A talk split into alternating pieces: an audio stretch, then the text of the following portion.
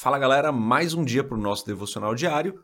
Hoje a gente vai meditar na última parte de Lucas capítulo 17. Eu sou André Maldonado e o AB7 é uma produção do JC na Veia.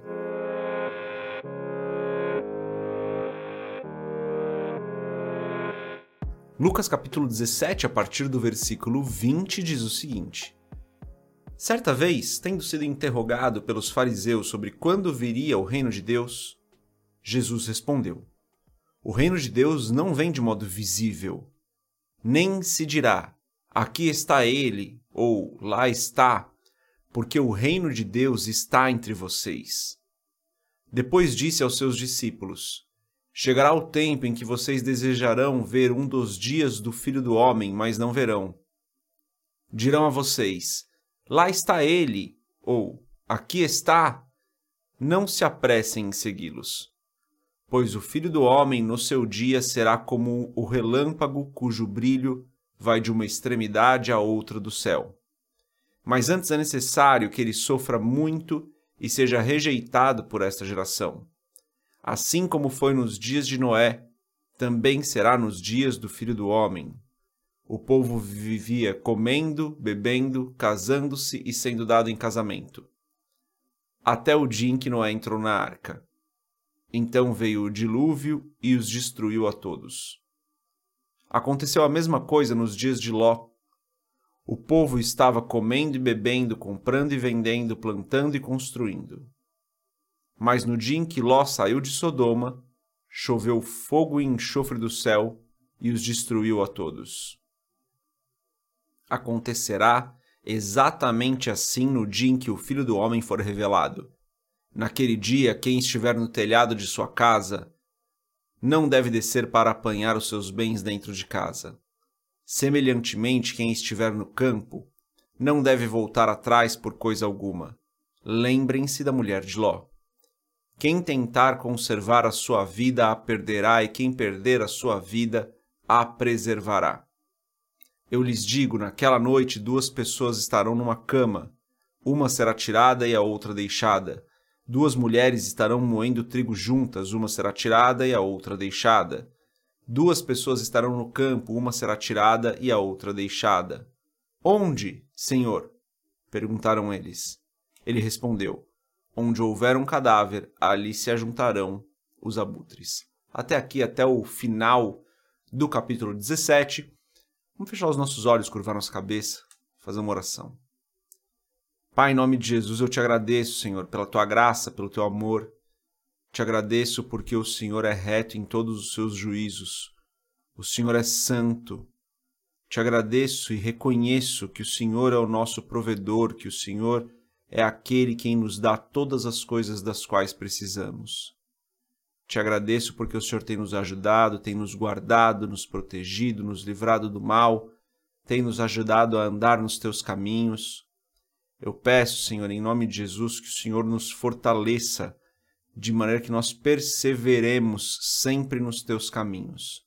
Ajuda-nos, Senhor, a permanecermos vigilantes, a permanecermos em oração, em meditação da tua palavra, num devocional diário, Senhor.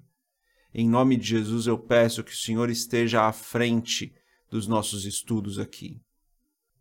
Peço que o Senhor abençoe cada pessoa que está ouvindo esse podcast, que o Senhor abençoe cada pessoa que está fazendo esses estudos conosco, Pai. E em nome de Jesus eu oro para que cada vez mais pessoas possam compreender a tua palavra nos cultos, lendo a tua palavra, nos recursos que nós temos, Pai. Em nome de Jesus eu te agradeço.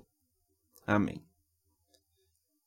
Bom, galera, é esse trecho aqui, Jesus fala sobre a vinda do reino e daí dá uma pincelada em coisas futuras, né? Acho que o grande ensinamento que a gente tem aqui, na verdade, ele não é tão complexo assim. Sei que é uma passagem que às vezes as pessoas gostam de olhar com um olhar bem complexo, escatológico. Acho que a gente pode ser um pouco mais simples aqui, porque muitas vezes a palavra é mais simples do que a gente imagina. O que Jesus está falando é: olha, fiquem vigilantes, perseverem. Perseverem porque ninguém sabe o dia e nem a hora. Perseverem, porque quando vocês estiverem folgados, quando vocês estiverem tranquilos, então virá o fim.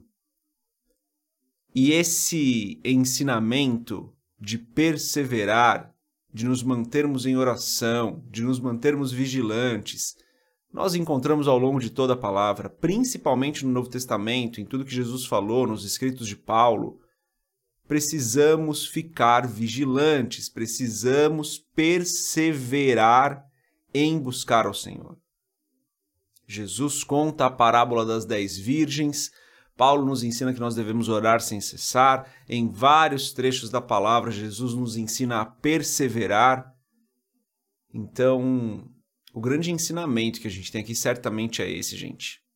Nós precisamos passar pelas dificuldades que nós teremos como cristãos e perseverarmos no caminho do Senhor a, a, nossa vida como cristão ela não vai ser livre de problemas, ela não vai ser livre de dificuldades, ela não vai ser livre de momentos onde a gente pensa em desistir. Talvez para algumas pessoas isso seja verdade. Na minha experiência, isso não é verdade para a maioria. A maioria tem problemas, a maioria tem dificuldades, a maioria às vezes pensa em desistir. O ponto é que precisamos passar por esses momentos mirando a eternidade e perseverando nos caminhos do Senhor. E é por isso que é tão importante você se encontrar todos os dias com a palavra. Por isso que é tão importante você todos os dias buscar ao Senhor em oração. Por isso que é importante todos os dias você meditar na palavra do Senhor e aprender um pouco mais, mesmo que você já tenha visto aquele texto, mesmo que você já tenha noção daquela verdade que está por trás daquele texto, é importante que você tenha a palavra de Deus na sua mente todos os dias, de maneira que você persevere, de maneira que você seja renovado pela palavra todos os dias.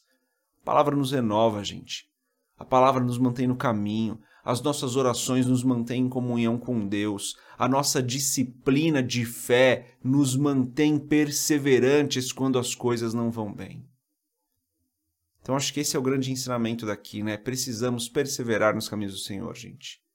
Sei que nem sempre é fácil.